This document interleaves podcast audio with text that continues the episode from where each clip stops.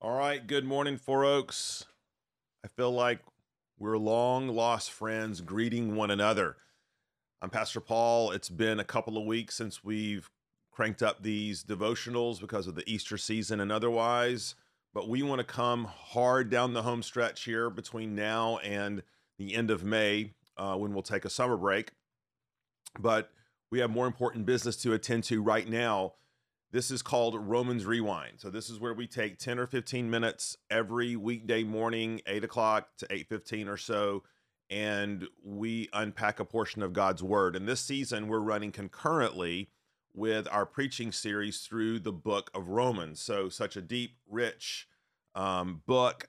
The waters um, are above our head, so to speak, don't have time to cover everything. So we use these times in between sermons to sort of pick up the pieces and explore different themes. Um, because it's been a couple of weeks since we've been together, just a reminder you can email any questions in that you have. So paul.gilbert at fouroakschurch.com. That's the secret uh, bat phone number. And um, we'll get those questions and attempt to work them in. And this might be um, a session or a season of sessions here where you might have more questions than not simply because we are into Romans 9, which is one of the, the most majestic mountain peaks of biblical theology in all of Scripture, but yet um, one of the more controversial ones because it deals with issues such as God's sovereignty and election and calling and and such. And so obviously anytime we wade into the waters of of topics like that, um, particularly in in in our own cultural context, then it can raise a lot of questions for us. And so we are committed to letting the word of God be the word of God, letting scripture speak for scripture and God speak for himself. And so, with that, um, we're going to dive into the passage we were in this past Sunday. And so that is Romans 9, 1 through 5. So you'll need your Bibles in front of you this morning. Let me read the passage and then um, talk about one of the things that Paul hones in on here. So so Romans 9 verses 1 through 5, I'm speaking the truth in Christ. I'm not lying. My conscience bears me witness in the Holy Spirit that I have great sorrow and unceasing anguish in my heart. For I could wish that I myself were accursed and cut off from Christ for the sake of my brothers, my kinsmen, according to the flesh. Now, as we talked about yesterday, the the words that Paul uses for his grief, unceasing anguish, great sorrow. It's this idea of an unrelenting burden that sort of presses upon our hearts. And most of us, all of us, right, have experienced that at some point in our life, or maybe even experiencing it right now. And I want to follow up to something I said in the sermon. I said that it's important that we not race past Paul's pain here, that we use it um, as a diagnostic, as a as a tool, um, not just Paul's pain, but but our own pain. That that for Paul, his pain became a uh, a spur um, to launch him into prayer, to launch him into seeking God, and um, and I said we we want to be careful to do that too, not to rush past our own pain, to be more discerning, self aware about what's going on inside of us, so that um, it's a means to bring our hearts, our emotions, our desires to God prayerfully to submit to Him. So that can raise a lot of questions, right? And it raises the questions of how exactly are we as believers to think about emotions? How are we to think about our hearts?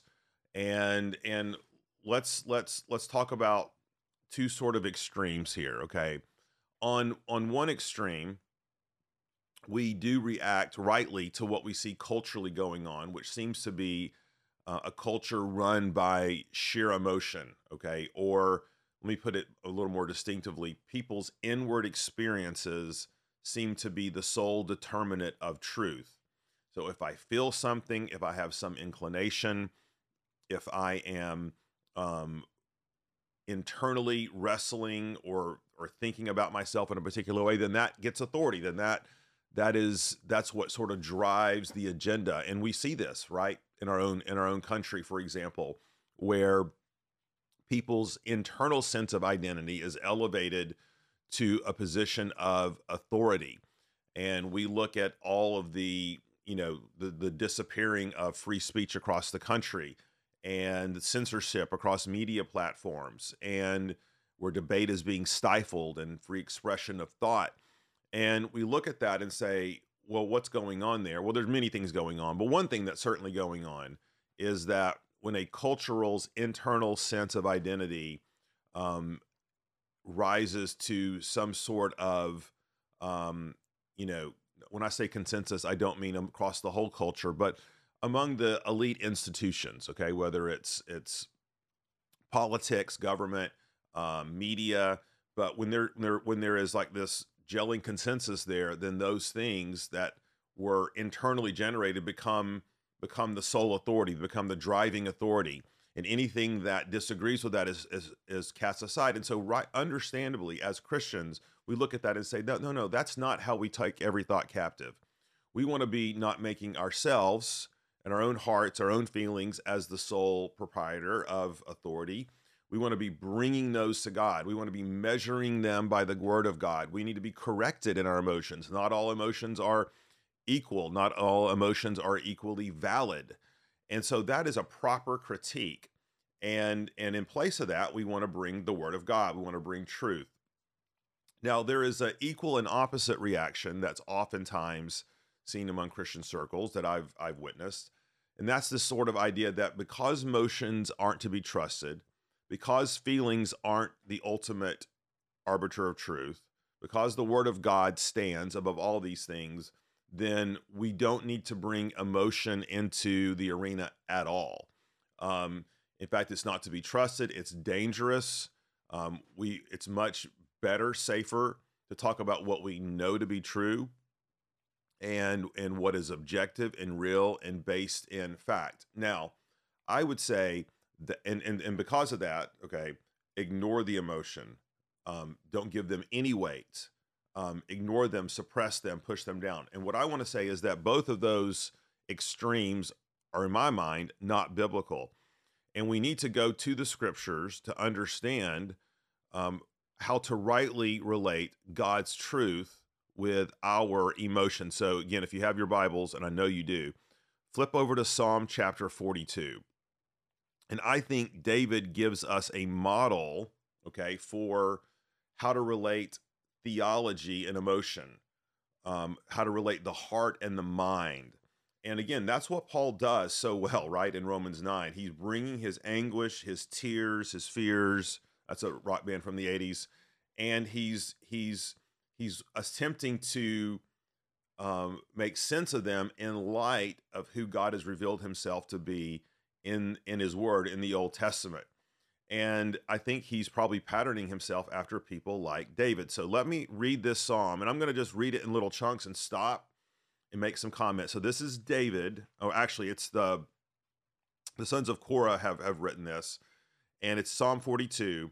And the title is "Why Are You Cast Down, O My Soul?" So he says, "As a deer pants for flowing streams, so pants my soul for you, O God. My soul thirsts for God, for the living God." When shall I come and appear before God? And so it's interesting, the psalmist acknowledges, right, that there's something deep and unsatisfied going on within him.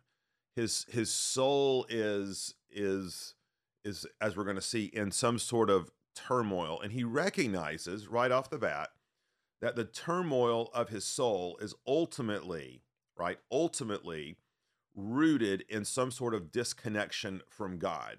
And that's a, and that's one thing to remember when we um, are feeling depressed, anxious, worried, consumed, bitter, whatever.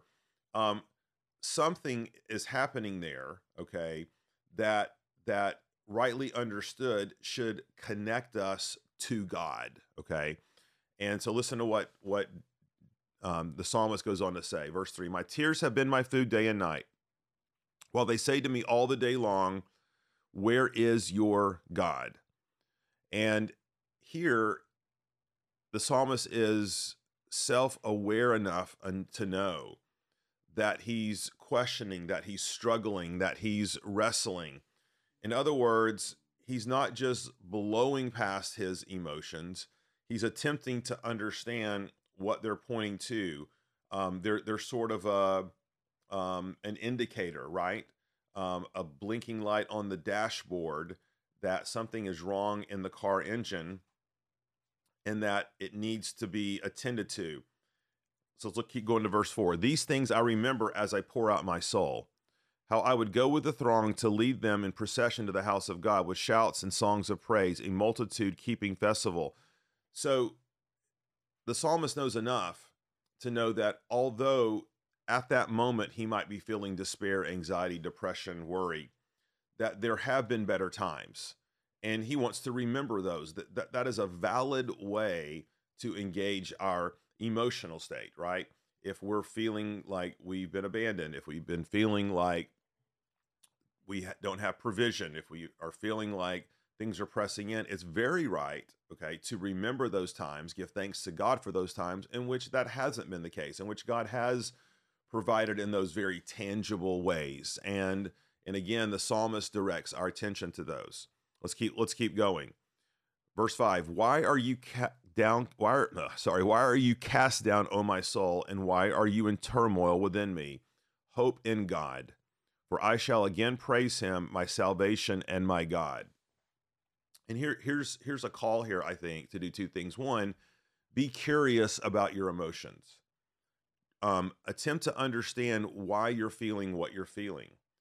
And instead of ignoring them suppressing them and oftentimes when we do that they come out what in very unhealthy ways right? But instead of doing that say what why am i feeling anxious right now? What what's going on internally? What's where is my soul struggling? And that, that that's an important thing to do right? It's a it's a barometer it's an indicator. However very different from the postmodern relativistic culture we don't terminate our exploration there we don't explore, get insight, and then elevate those things necessarily to a position of authority. We have to, in turn, relate them to God and His Word. So, what does the psalmist say? Hope in God, for I shall again praise Him, my salvation and my God. And it's here that the psalmist is giving us a model, just like Paul does, for how to, our, to relate our emotions to God.